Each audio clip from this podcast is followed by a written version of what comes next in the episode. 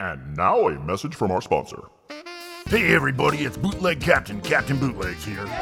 If you're like me, I bet you're enjoying this Toys on Tap podcast. I am enjoying it. It's very nice. But did you know you can enjoy it more just by joining that Patreon? Oh, I did not know that. There's so many cool perks available on the Patreon for you.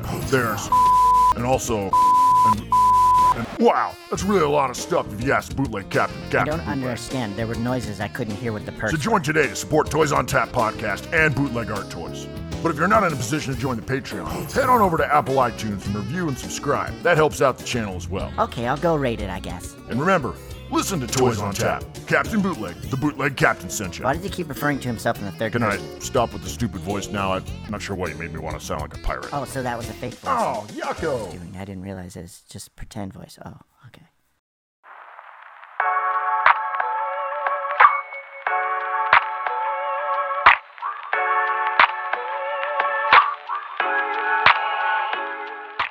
This is a, a big one, right? Because we, so much of who you are, we've seen. Like we know it because you're in the public eye, you're we see you. But this one is kind of that falling, rebirth, all that stuff that you're going to talk about today. I hope so. I hope it's interesting. I mean, I've given you pretty much the whole history of how I came to be who I am at the moment. And thinking about the future and how I'm expecting a certain amount of closure on some of the uh, the way that I live now.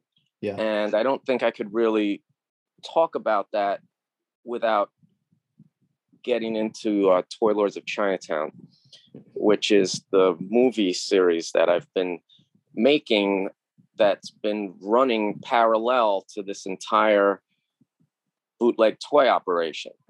Like I started making toys, bootlegs, and honest around 2005, and immediately, you know, or tied up within that process was the whole masking and coming up with these alter egos and these other identities, and then also doing the same thing with my friends.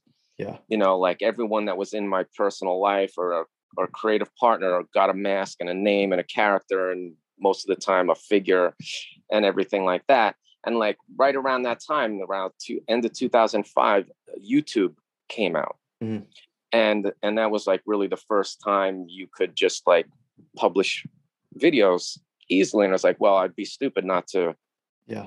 take advantage of this. And i always felt you know i am doing this sort of like bizarro world star wars and it needs a movie to go along with it.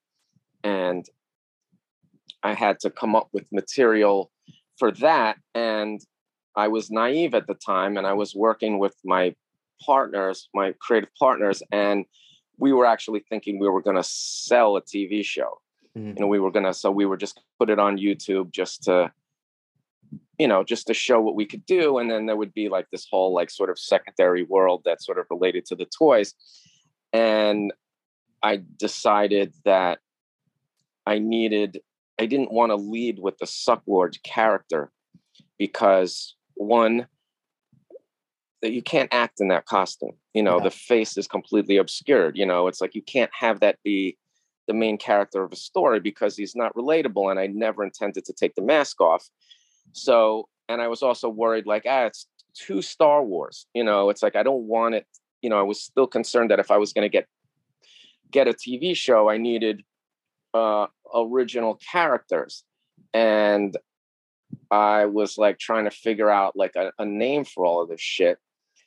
And some somehow i stumbled upon this old 1970s Alpha-Bits commercial. You remember that cereal? Mm-hmm. it was like alphabet soup except it was cereal instead of soup and they had they would you know they would do like co-branded licensing things with superheroes and they had like Alpha-Bits and the super friends and they had uh this contest. It was like a design a villain contest where it was like and this is a tv commercial where it was like you buy the box of cereal and there was a on the there's a panel on the back and you'd cut it out and you would draw like a villain that you created and send it in and and you and then they would pick the winner and there was this little lizard creature who was supposed to be a you know a generic villain and he said the most original villain wins and i was like oh that's it original villains.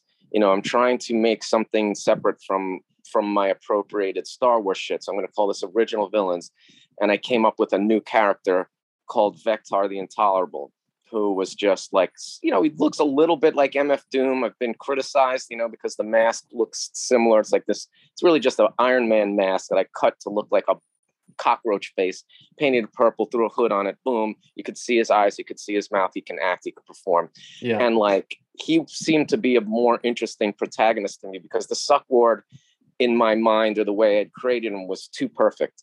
Mhm. You know, or he was too unknowable. And like the Vector character is more like the entrance into that. So we started filming this show called Original Villains, and it didn't really work out. I was collaborating with other people. We were never really on the same page. And then I sort of closed that down in around 2010, rebranded it with myself as the dictator and called it Toy Lords of Chinatown. And it just became this sort of parallel universe to like the actual life that I was living about this, you know, misanthropic, struggling toy maker who can't get a leg up in the industry and and you know and and his you know resort and is like all his worst qualities are are being brought into there. And it just seemed to match what was going on in my life and it became a repository to this like sort of slightly slightly fictionalized fantastical take on what I was actually doing.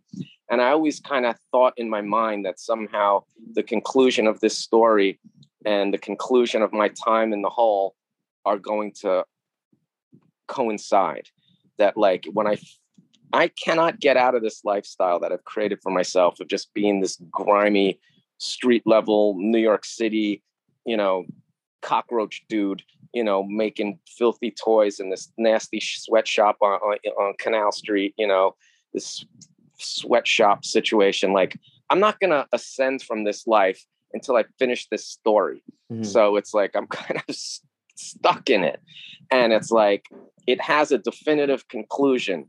And if i do and and like i'm just like really putting all my efforts to just sort of like finish what i have to say and tie it all up in this nice nice little bow. And then i then that will give me the freedom to to do whatever i want afterwards. And i'm currently pushing towards finishing the fifth and that's the penultimate episode. I've been working on that for the last fucking seven years. And then there needs to be a sixth episode after that. And then somehow something will happen and that will be done. And that i will look at my whole body of work of all the bootleg toys i've ever made and everything i've done during this time in my life is like a sort of complete phase and a body of work and it's going to end and i'm never going to make another fucking resin figure ever again and at that point there will be tens of thousands of little bastard children of mine floating around in the world for future generations to figure out what the fuck I did because I'm tired of trying to explain it to people. You know, you either Yeah. get it or you don't. Put everything in a book or a series of books and then it's fucking over. And then whatever happens next is going to be distinct and separate from that. And I have so many other interests and ambitions that I am only able to pursue partially because most of my time is doing what I'm calling now my day job, which is making bootleg figures. Which, as far as miserable day jobs goes, it's not that bad. But this lifestyle is not sustainable. It just doesn't make enough money. It's not scalable, and it just there's no way for it to grow. So it's it's plateaued.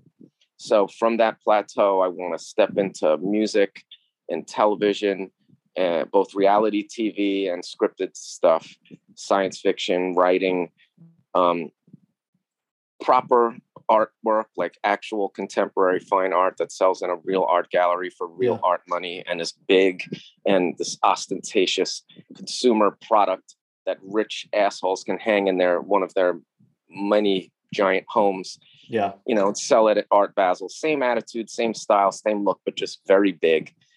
Talking to people about making sculptures in bronze and um, doing giant blister packaging, and that's all happening.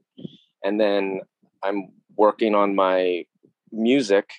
I've been, I have a lot of music in me, and I don't get to do it. That's why I put those little videos out. I don't have I don't have the time or the wherewithal to actually make songs and record albums. I don't have the equipment. I don't have the time.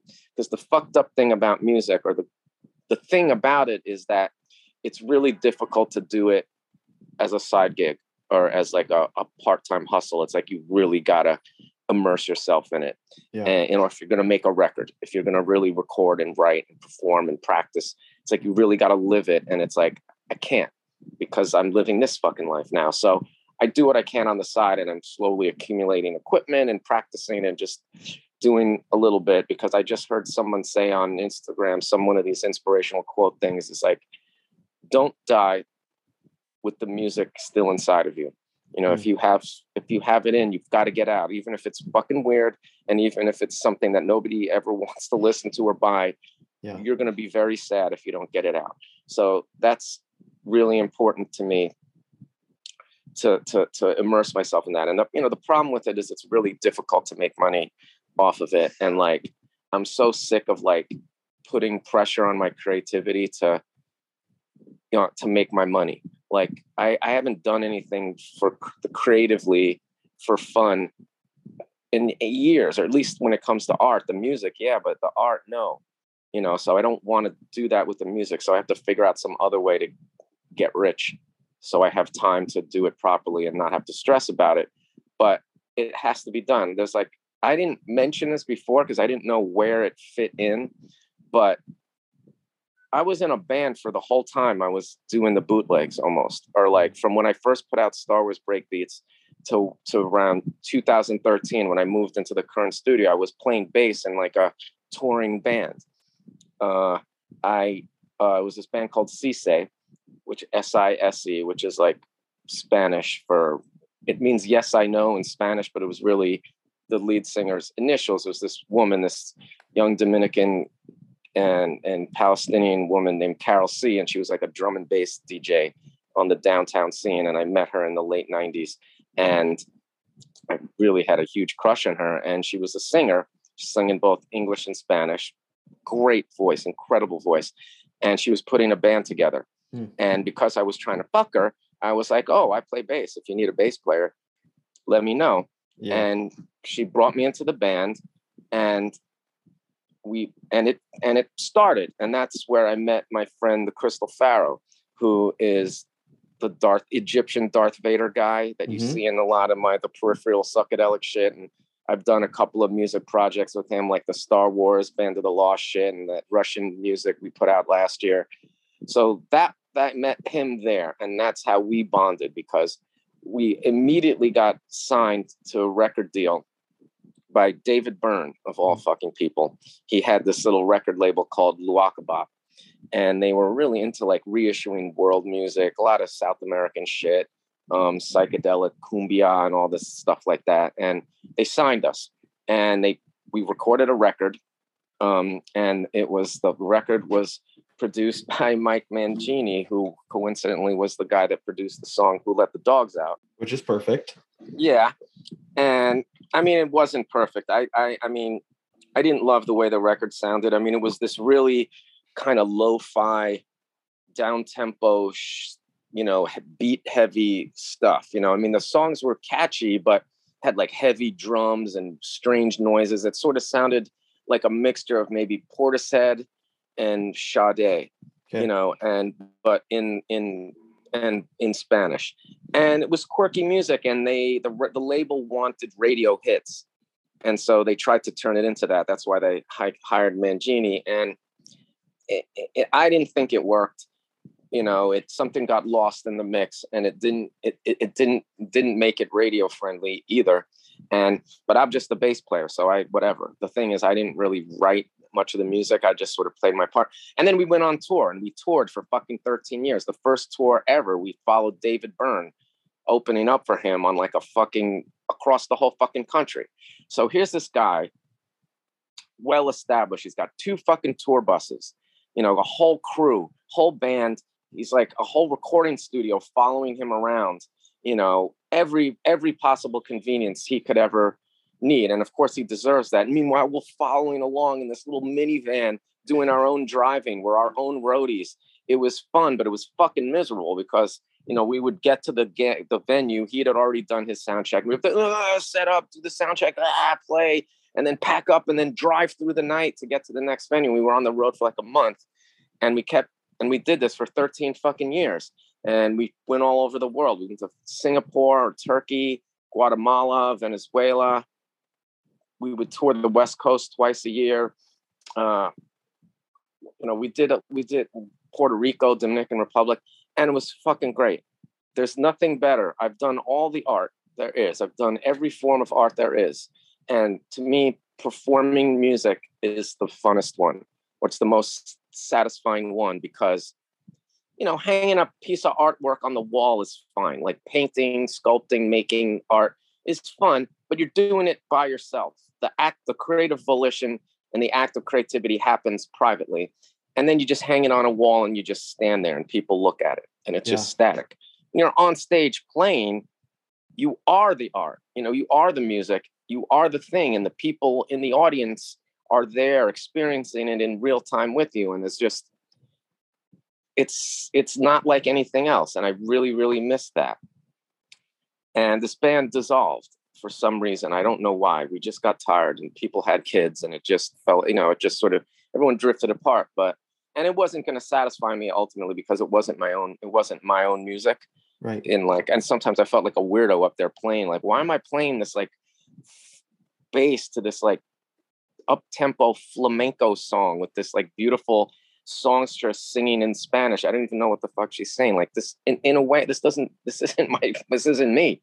You know i want to do super villain music but anyway so that that's that's that. And now and now I'm finding myself just like putting all my efforts to trying to fucking wrap up this fucking process and do all the other things. And then the other thing on the table, which I've been working on and I feel very called towards, is um, porno.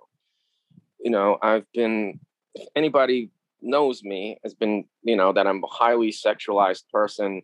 And you know the backstory about my mom's tit clamp business and just how I grew up in New York in the 70s and 80s, going to the porn theaters, and I'm just like completely consumed by the porn culture. All my life, it's just been adjacent and just calls to me for a number of reasons.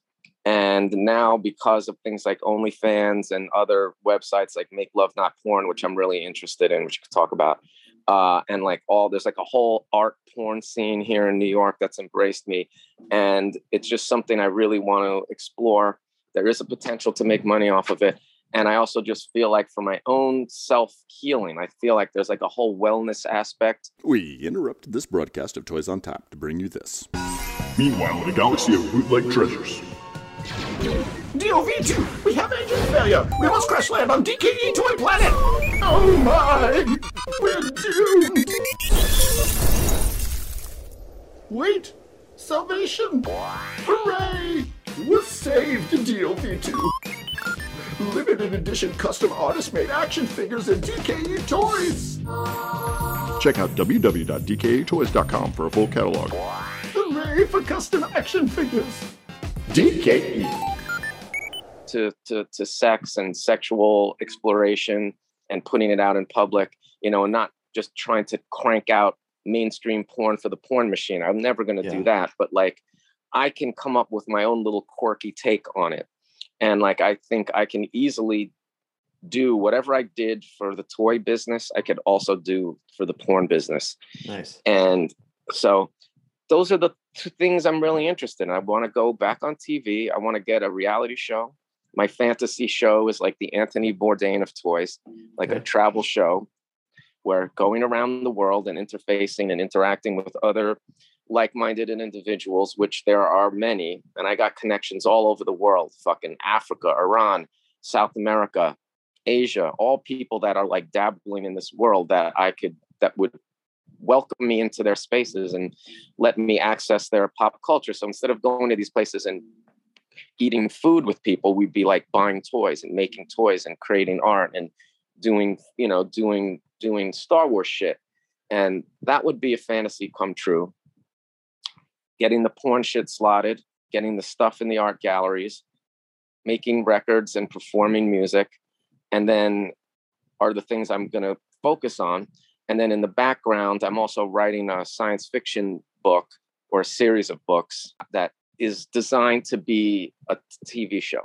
My ultimate goal in life before I die is to be able to make like a Game of Thrones st- scale Mhm. show about the secondary world that I created. So it's imagine if you just took Toy Lords of Chinatown and gave and and gave it an infinite budget and and I can just let my imagination run free and I can get that to, get that made then I'll die happy. I don't need to have kids, I don't need to get married, but if I can do that then I'll be satisfied and those are the goals that I have. And that's why I'm putting a lot of effort into like taking care of myself. Yeah. So I have a couple questions that come up. Uh, one back to the porn thing. As far as being in that world, do you want to do all of like act, produce, edit, direct, all of it? Yeah. Okay. And then I, I'm interested because the life uh in in like previous episodes, the life that toys have given you and the life that you the light that seemed to develop in you because you had them from a young age and growing up and then producing something happened along the way and it seemed like that light has grown dim and you want to pursue other things. Now is that because something has happened or because you've conquered that and you want to move on?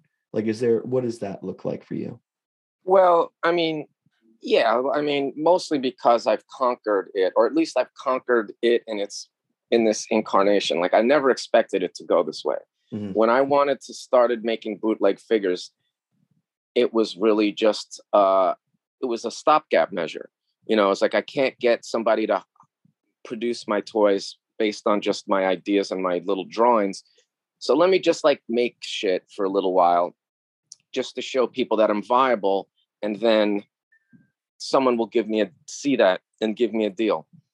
And that never happened. And then bootleg toys became a thing unto itself. Mhm. And it was highly rewarding for a very long time. But but you know, I've been doing it for 16 years now. And it hasn't changed much at all. I mean, it's changed on the periphery, and I've like morphed it and pushed it into every possible direction I can think of. But you know, I, I have run it's run its course, and also it's when your creativity becomes your job, something happens and it Yeah. changes. And I just don't want to do it anymore. I don't want to not. Toys are always going to be part of my life. I just don't want to have to hand make them out of resin and silicone molds and use and have that be my income. Like I would be happy to finally graduate to the point where I can have a real toy company and make real shit. I have tons of ideas for things I would like to make as action figures where I could just conceptualize it and then it gets made in a factory. Mhm. That I would totally do. And maybe that's happening in some capacity now, maybe, or the opportunities to do that exist. And some point down the line where I'm not worried so much about my income and maybe I don't have to maintain a fucking art studio and I have a little more freedom, I could maybe get some seek out some venture capital, you know, to start uh, a different type of project, you know, because I have all the resources I need to to make make whatever I want. It's just really about the funding and you know the administrative aspects of it. But I think that there are certain things that I would that the world that should exist in the world, and that um, somebody has to make them. And I see Super Seven. I think Super Seven is doing amazing shit with the reaction figures. I like to think that I maybe have had a bit of a hand influencing that market, maybe but like just they're doing some really fun shit but they're they're leaving a lot on the table in my opinion like um like they're definitely dealing within like a sort of limited universe you know where it's like the sort of like heavy metal hip hop a little bit of sports and like all the pop trash nostalgia that we like and there's so many other subjects in the world that i feel would make interesting action figures and deserve to be action figures and I would like to take it upon myself to make those things. You know, I don't think there's nearly enough queer toys in the world. I don't think there's enough black toys in the world. I don't think the the art history has been represented properly. Uh, you know, even politics and things of that nature. I mean, somebody's got to make a, a, a figure of Marsha P. Johnson. Somebody's got to make a James Baldwin action figure. You know, somebody's got to make a Sun Ra toy. You know, like all these things should exist, and I would like to be able to do something like that. I also kind of have an interest in like fashion, fashion dolls or fashion mm-hmm. action figures. I feel like there really hasn't truly been like a good hybrid between like Bratz dolls and the Micronauts. You know, I, do, I think there's so much shit that could be yeah. done. And these are things that I can't do with the tools that I have now. So uh, I want to do them at some point and, you know, and I'll get there eventually. Like I said, I'm still in the trench. I'm still in, I'm still like the toy lord of Chinatown. And when that's finished, I hope to be in a place where more options are ahead for me. Yeah. But when um you said that when your creativity or the things that you're creative about become your job, something changes. You're yeah. creative about a lot. Do you fear that that's going to carry over into the next ventures? That it's once it becomes your job, it loses its luster?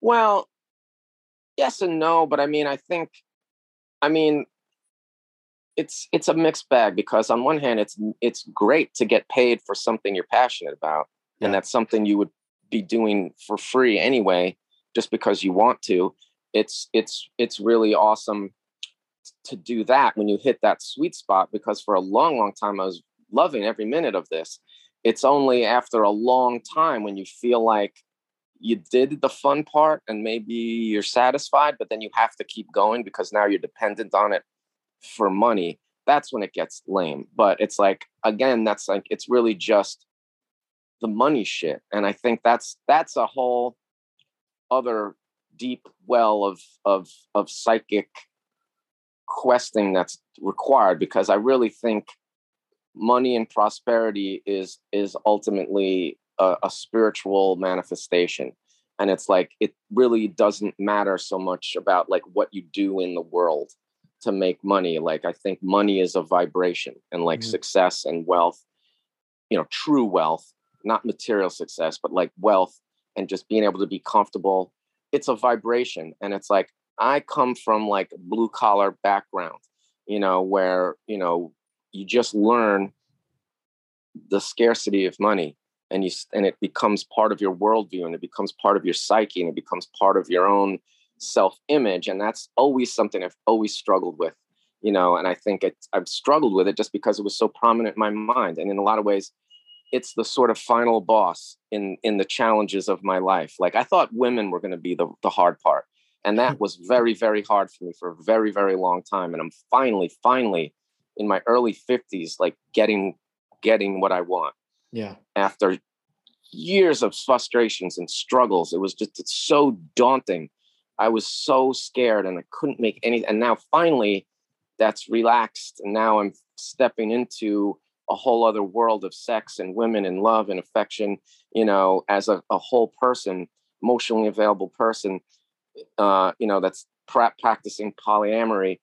And if that can be fixed, if that, if I can grow there, then the money part of me can also grow you know there's so many fears and blocks and resistances that have to be dealt with and i think those are the things that have just sort of cemented me in this place right now where i feel stuck and i feel like i have to do this and this is the only thing i can do and, uh, and it's never enough and i'm always going just up to the line uh, you know it's like that fever is going to break eventually yeah. and some evolution will happen and some breakthrough and just a series of breakthroughs where my prosperity just comes easier to me because on paper I should be a millionaire already because I have so many fucking talents and I'm so good at everything.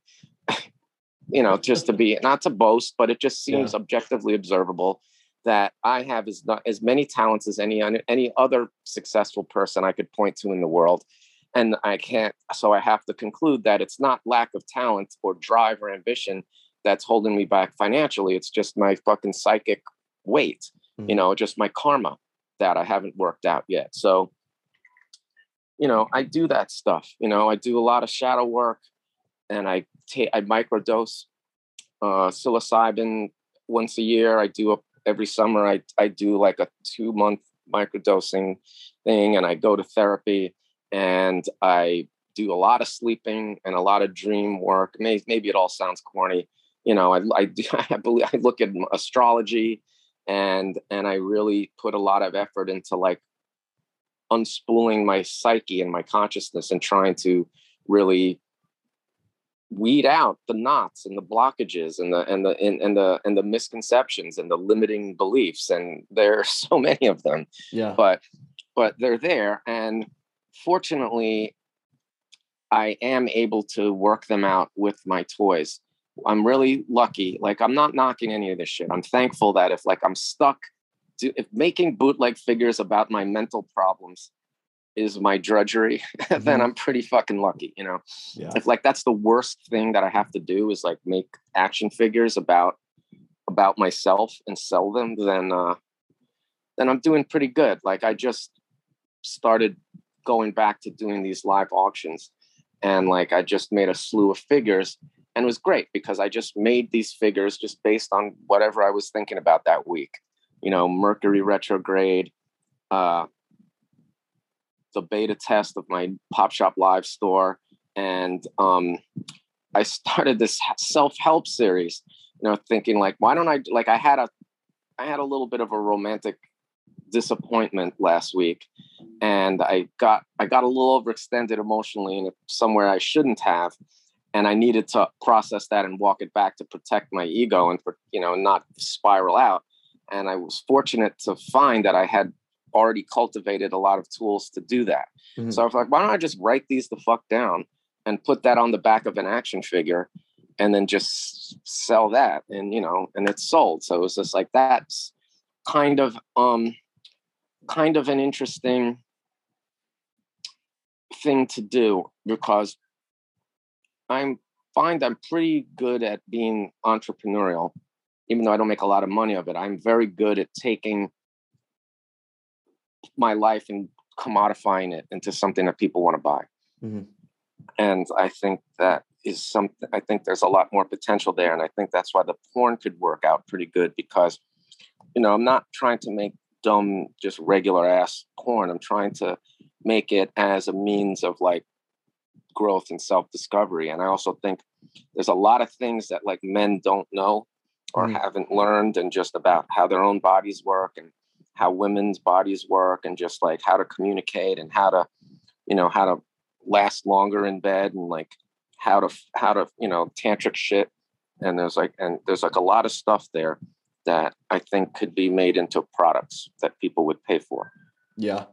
Um, uh, as you talked about psilocybin and and and trying to figure out and undo these knots and things, have you thought of taking it a step further with the possibility of like ayahuasca or DMT? yeah i mean yes and no i mean i've i've been tripping on lsd since i was 15 i've Yeah. never tried ayahuasca i have done dmt a few times and it's amazing and i like it but i also feel like it's a little much Okay. you know? It's like the last time i took lsd was like two years ago like right before the pandemic started and i didn't have a good trip at all. Uh, it was just like i had done so much work. The way i think of it is like i've done so much work on myself and have built myself back together after being smashed to bits that i don't want to take my head apart again like that. You know if i take too much if i take dmt i become depersonalized and then i gotta like assemble myself again after that and it's like i feel like i've already looked down that abyss Mhm. you know or that tunnel or that whatever. I've seen the infinite you know or the face of god or whatever the fuck it is you're seeing when you're on dmt i don't need to be reminded of it so intensely over and over again. I feel like i get it and then like the the the the the, the microdosing is great because it doesn't it just keeps that vibration going in the background.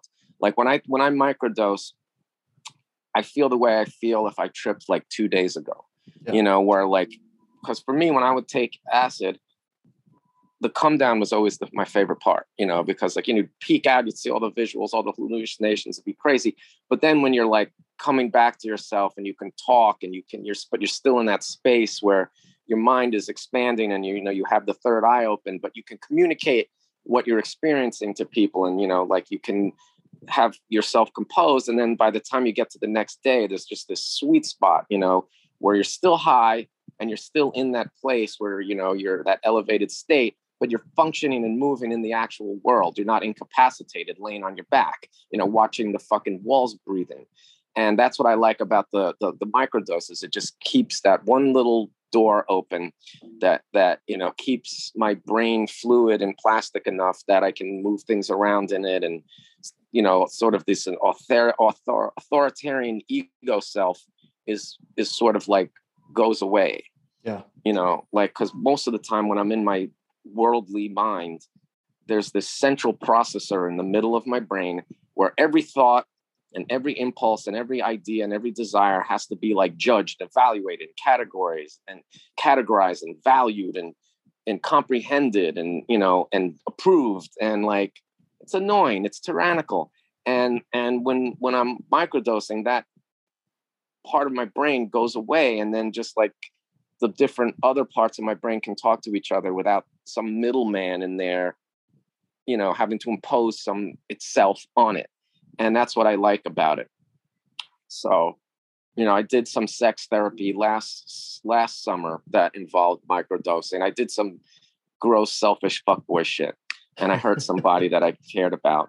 And i you know i was disappointed to find that uh, in my 50s i'm i'm still quite capable of being like a fucking stupid you know sex obsessed idiot that can't keep his dick in his pants and can't say no you know when it's best to say no so i i i i, I signed up for this four week uh you know coaching uh program with this woman um and it involved microdosing like she would give these exercises every day and you would have to go into the shadow space and ask yourself questions and journaling and all this stuff and it was really quite conducive i mean i'm still not completely healed of my fuckboyisms but Yeah.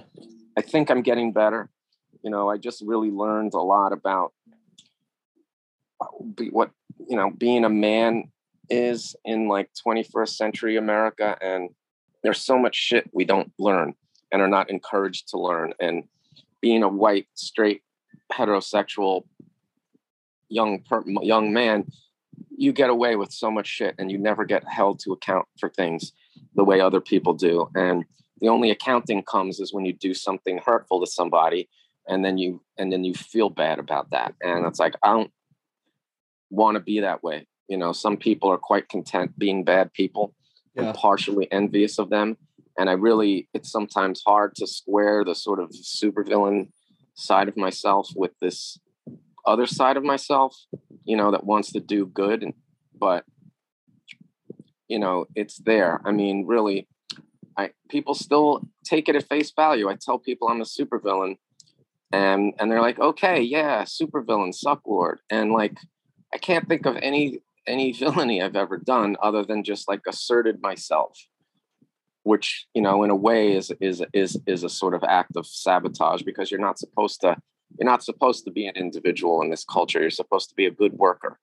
And, you know, there isn't a lot of room. You know, you're not supposed to stand up for yourself. You're not supposed to put yourself first. You know, I always think that there's like different types of supervillains. And even though I have the Green Goblin tattooed here, Yeah. I love I love the Green Goblin for his aesthetic, but that's not really the type of supervillain I am because he's more about chaos and revenge and destruction and just like he doesn't really have an agenda. I'm more like Doctor Doom, you know, like a Law and Order type of supervillain, the type of supervillain who's like benevolent and isn't necessarily hurting, isn't a sadist and isn't hurting people for the joy of hurting people. He will hurt people if he has to, but he has a higher agenda. And he's like, basically, I know better.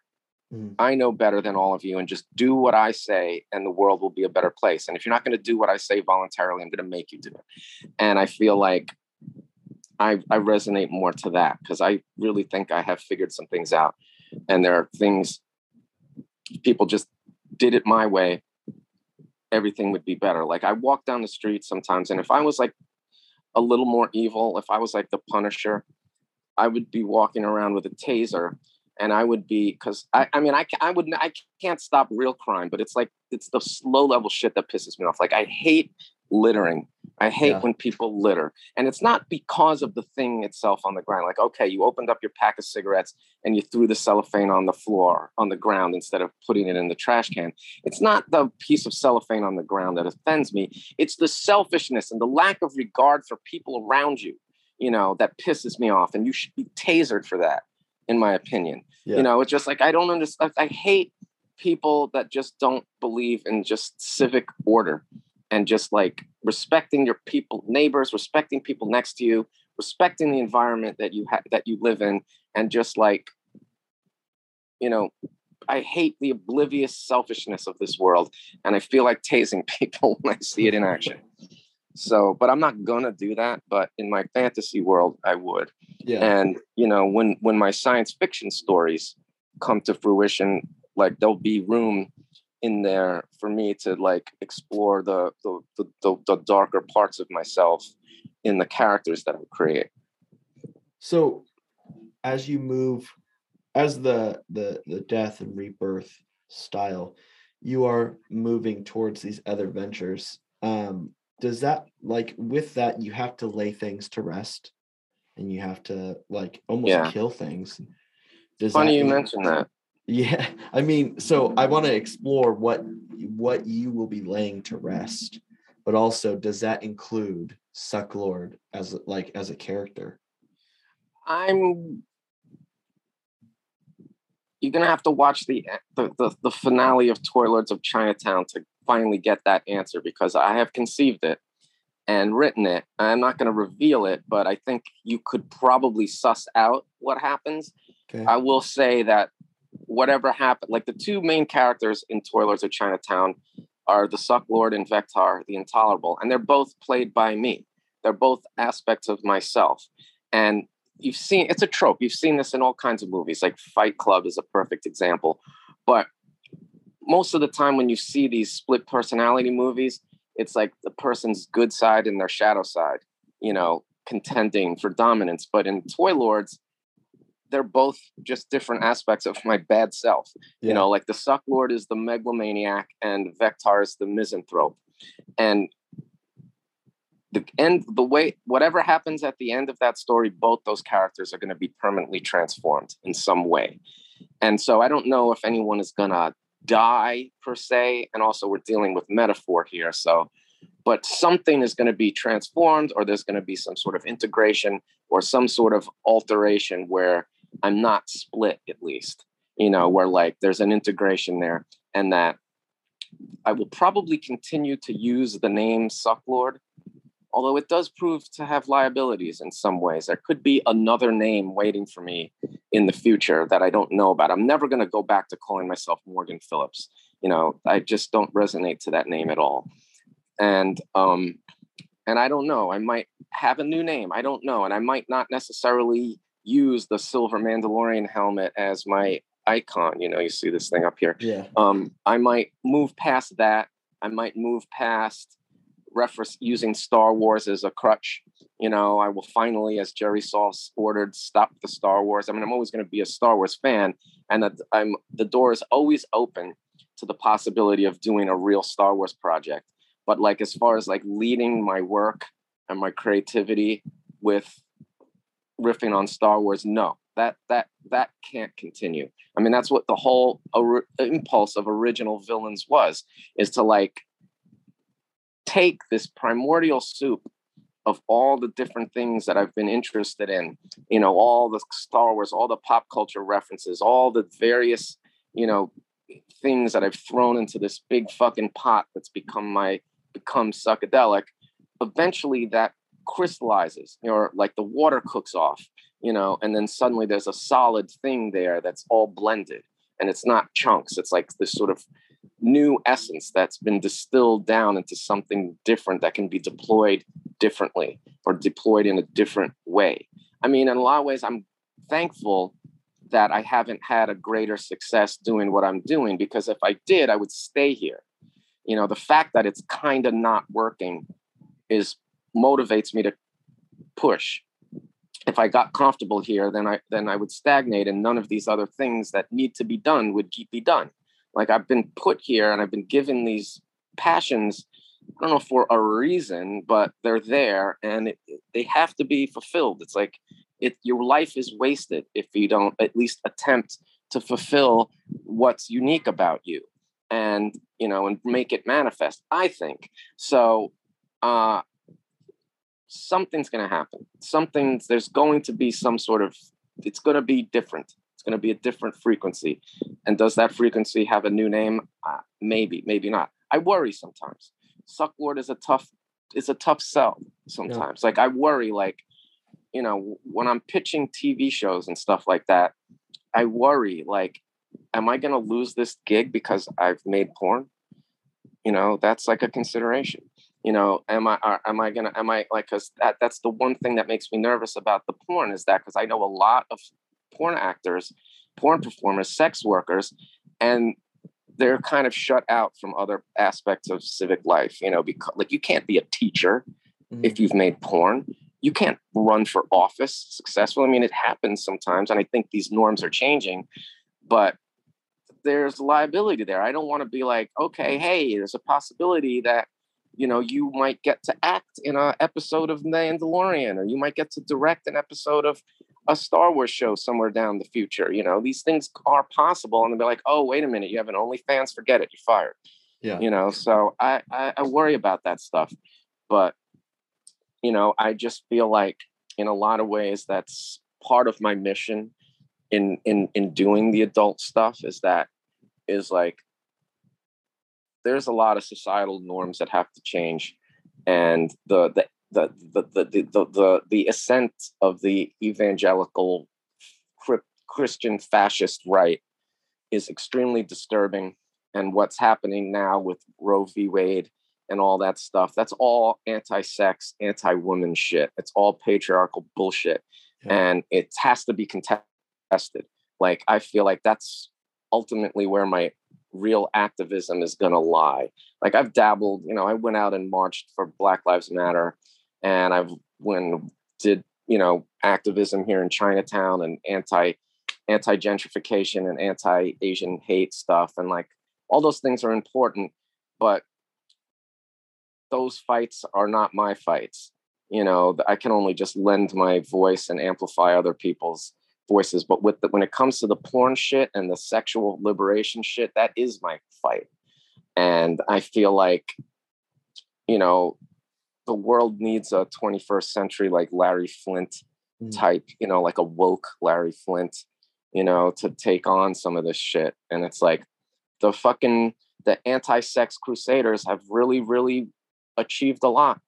You know they've insinuated themselves into the banking system and that's what and that's why so many sex workers can't use it you know so many oh, they almost shut down onlyfans from making putting porn on there which is their bread and butter not because onlyfans had a problem with it because like the credit card companies didn't want to process the the, the process the money process the transactions because of their fucking puritanical morality and it's like these and the and the pro sex lobby has no such influence and that needs to change like i'm not going to run for office but there needs to be a lobbying group you know and people running on office that are at vocal advocates for decriminalizing sex work you know you're starting to see these things happen you know john oliver did this great bit a couple months ago about about sex work and just the absurdity of our sex laws here in America. And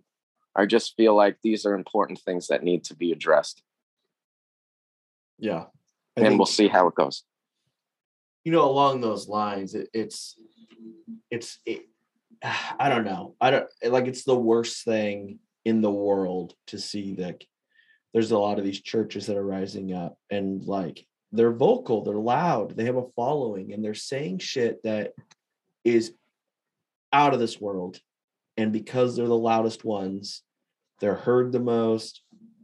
And even when people speak out against them, they're like using bits and clips of their videos. And it's like, stop it. like you're just making it worse and this whole like at some point these churches either need to be silenced like taxed heavily like something needs to happen because it sh- they shouldn't be involved in politics because i'm I know it's it's terrible. It's fucking terrible and evil and destructive. And yeah, I don't know about how to silence them. You know, I mean, I just think the probably the better thing to do is just have a louder countervailing voice. yeah And, you know, and I feel like that's that's the only thing I can do. It's like, but it can't go on like this. They're currently winning, Mhm. and it can't go on. So looking over there's much work to be done. yeah.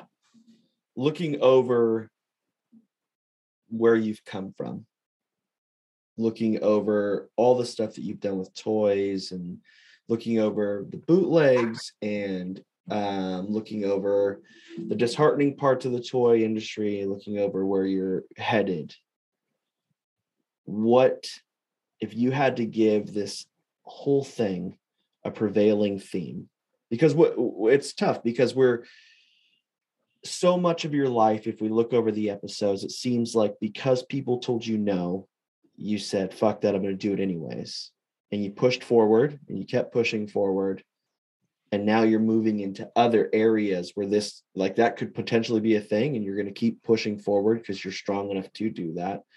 What's this prevailing theme that is over all of it would you say I would say it's something akin to just like uh, self actualization, okay. really, just like the the discovery of the inner self and the inner life, and just the the the, the, the inner life becoming the outer life. You know, like that's when I was, you know, when I'm walking around in that SuckLord outfit or the Vectar outfit, I'm not wearing a costume. Yeah. You know that's an avatar of of one of of, my of one of my mental states you know like i am bringing forth something that's inside of my my imaginary world into the real world you know like i'm actually that person you know like i'm actually like i'm not pretending i'm something you know i am that. And it's like every person is given something about them that's unique and, and different. Maybe. I don't know what other people's inner lives are.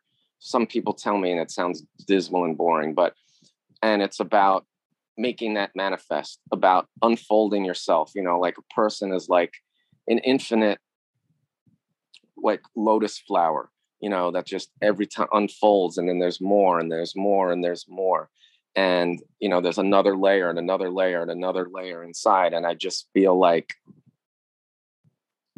the theme or the purpose of my life has been giving myself and putting myself in a, an environment in a space where that can happen to its maximum. Yeah. So and i think that's the purpose of life is to find out who you are and then be that person. And it's an ongoing thing because you're infinite but it's just like to to live your truest highest self in whatever that means to you and that's your life's work. You know that you are your project. You are your work. Your life is your artwork. You are the work. Everything else is just a byproduct of that. The things you make the things you sell the little bits of plastic floating around in the world those aren't that's not the work. The the the manifestation of the spirit is the work and that's just something that fell off yeah. you know while it was happening. And you know i think any anybody could do this you know i mean maybe i got an extra plate of stuff you know to deal with i mean I, one of the things that's worked against me and people have always told me you can't do all of these things. You can't be an artist and a musician and an actor and you know da da da and a writer. You can't. Pick one. And i couldn't. You know i mean i have to maybe do them one at a time but like i can't just pick one. And there's i sometimes i'm envious of people that just have this singular passion and they can pursue it to mastery and they're not distracted by any other interests. And i'm jealous of people like that in a way but that's not me. So i i have to contend with good or bad the possibility that i may never actually get to the end of this before i die. But i can't not pursue it. I can't not attempt it. To do so would to be would to would be death. And I'm not going to do that. And I think if I leave anything behind in this world, I don't give a shit about the work itself. It is what it is. But if somebody can look to me and see an example of what's possible for a creative person to do when they follow my supervillain formula, um, then that would be an achievement, I think. You know, I think that would be an achievement. I mean, people already say that. I feel like I've already done that. I look at like a lot of the bootleg guys, Mhm. you know, that have taken to this art form. And a lot of them, for some reason, it seems to attract the broken people more so than other other parts of the toy world. And uh, I've just seen a lot of people get healed because of it. People that had addiction problems or suffer from depression or self-esteem or whatever started making bootleg figures and found themselves in it and get and it gave them something to do and a purpose and a means of expression that other forms didn't offer them. Maybe that's i don't know if that's just the nature of the material or maybe it's because of the veneer that i subscribed to it because i wasn't just like hi i'm making little resin figures beep look at me. I added that angst to it that man against the world in his laboratory you know you know the, the the deranged madman with a vision you know in his basement conspiring to do something that nobody understands you know and and winning you know like that attitude that has been infused into this particular medium i think is attractive to people that are damaged and or are incomplete in some way and it just gives them the, it's the freedom to do this you know and you don't need anybody else to do it. You can really be like a one man show one woman show one person show and do this. So i feel like in a way i've already given that. You're welcome. And you know if i can continue that and, and if i can elevate make that even more known to the world you know through porn and television and tv movies and all that shit that would be great. That would be Yeah. fucking great. And as long as i'm getting my dick sucked and getting paid What's interesting is um, even in the short amount of time that I've been in the scene, I've seen a change in you. me well we did that interview when was that during the pandemic Yeah, and like my first interactions, I just remember that was a dick sorry about that No, no, no, no. I, I, you know, it becomes because you're one of the the first names that comes up right when you enter the scene. I? Yeah, absolutely. To think that you wouldn't be, and even like a quick Google search, you can go back on like Rebel Scum and find your name way back 2005, 2004, whatever. And so to see and to hear that and to hear when people will say things like um I like oh he like he's a little rough or like oh he like this is the guy but don't you you might not want to interact. And it's like the, i'm enticed by that like i, I want to go to that why is that? And then having our first interview and you like it was my one of my favorite things that i still it's written on a post-it note on my desk. It's like when i said oh you asked the point of this podcast and i said oh it's to get like more artists out there and the toy scene to grow and stuff and you like leaned into the camera and you said and they're going to get that from your podcast. And i like i was like uh, maybe i hope. And then pushing for that and then now having this where we go through five episodes of who you are and really getting to understand who you are the depth seeing your soft sides seeing the armor and the breakage in some of it and seeing how you're trying to change and like redevelop things it's been one of my favorite things because you are not the person that I remember hearing about. You are a different person that I've seen either grow or I've gotten to know or whatever, but it's been one of my favorite things. i appreciate that i mean that's what i don't know if the siren adds to the atmosphere Yeah. but um i mean i guess that's one of the things that makes it fun yeah. you know it's like if if if this is entertainment right Yeah. like it's kind of more fun to have like that external challenge you know and then if you're willing to take it on you discover that there's something more and rich beyond it that it's just more fun that way you know it's like it's makes it there's a challenge to it and i just think i don't i don't know if that's by design or whatever but it seems it just seems to be the case with me. If you look at all of the four tv shows the reality shows that i've been on it's always the same thing from the fucking even that like seven minute segment on the dating game to fucking six episodes of work of art to like even that can't get a date and even gallery girls. It's like here's this fucking prickly asshole who i don't know what to make of. And i think it's funny as a novelty act i'm not sure i don't know if i like this person or not. And then something happens and then you see that there's a person behind it. And then you see there's like really a person behind it. And it's like to me that's more fun than just like i don't think i would engage people would be as engaged with me if i led with my sensitive side. Right. you know i think having to go through the magnetic field of of the suck lord makes it more fun. And that's how i think that's just how people are you know we all have this external self. The thing is people don't know this. They they don't know how to play the instrument that they've been given. You know you have a personality you have a face you have you know an ego you know a person a persona you know and you can use that to great effect to like get around in this fucking rat maze that we live in and carrying inside of it is the good shit. And sometimes people lose the good shit because they don't protect it or they put it out and or they don't understand how to compartmentalize themselves. And i just think that you know i was always this person like even when we did that first interview maybe i just didn't let it all out all at once you know and i was maybe i was in a mood i don't remember when we did it and i wanted to fuck with you a little bit just because you think you needed it to be honest with you. It's like i was i don't like you know it's like sometimes people are so eager to just like butter each other up without and like it's sometimes you should challenge people and it's like when you interviewed me i was more famous than you at the time. So Mhm. it's just like what the fuck? What am i you know how how are you getting me out there? You know but now that you've taken this venture on i mean this has been great.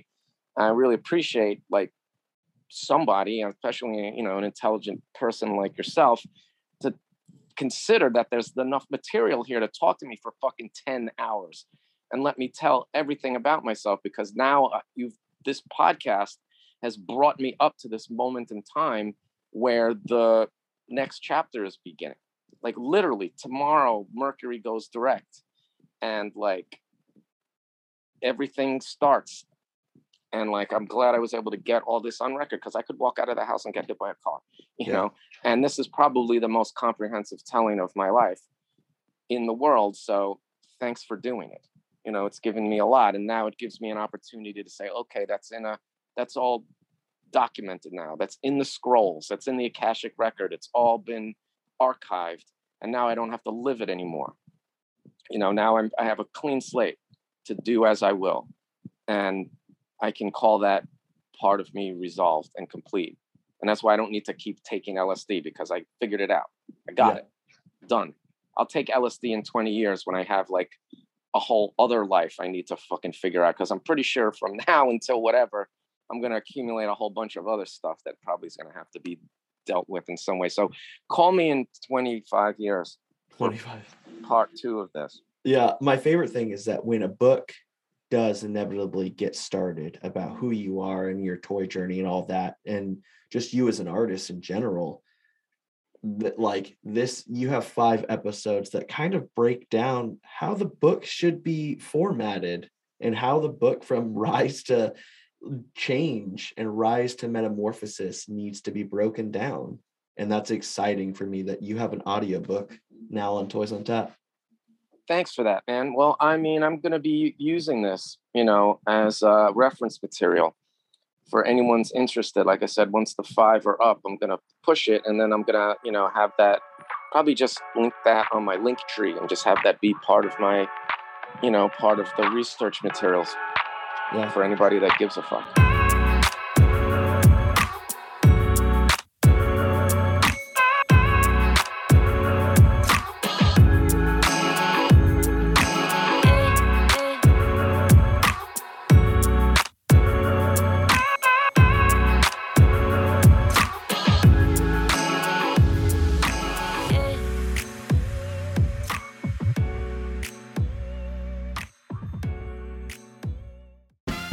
from Toys on Tap. Next episode. The next episode. It's great. It's amazing. You're going to want to listen to it.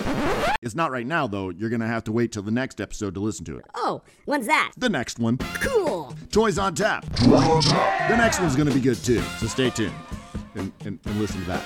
Toys on Tap. Awesome.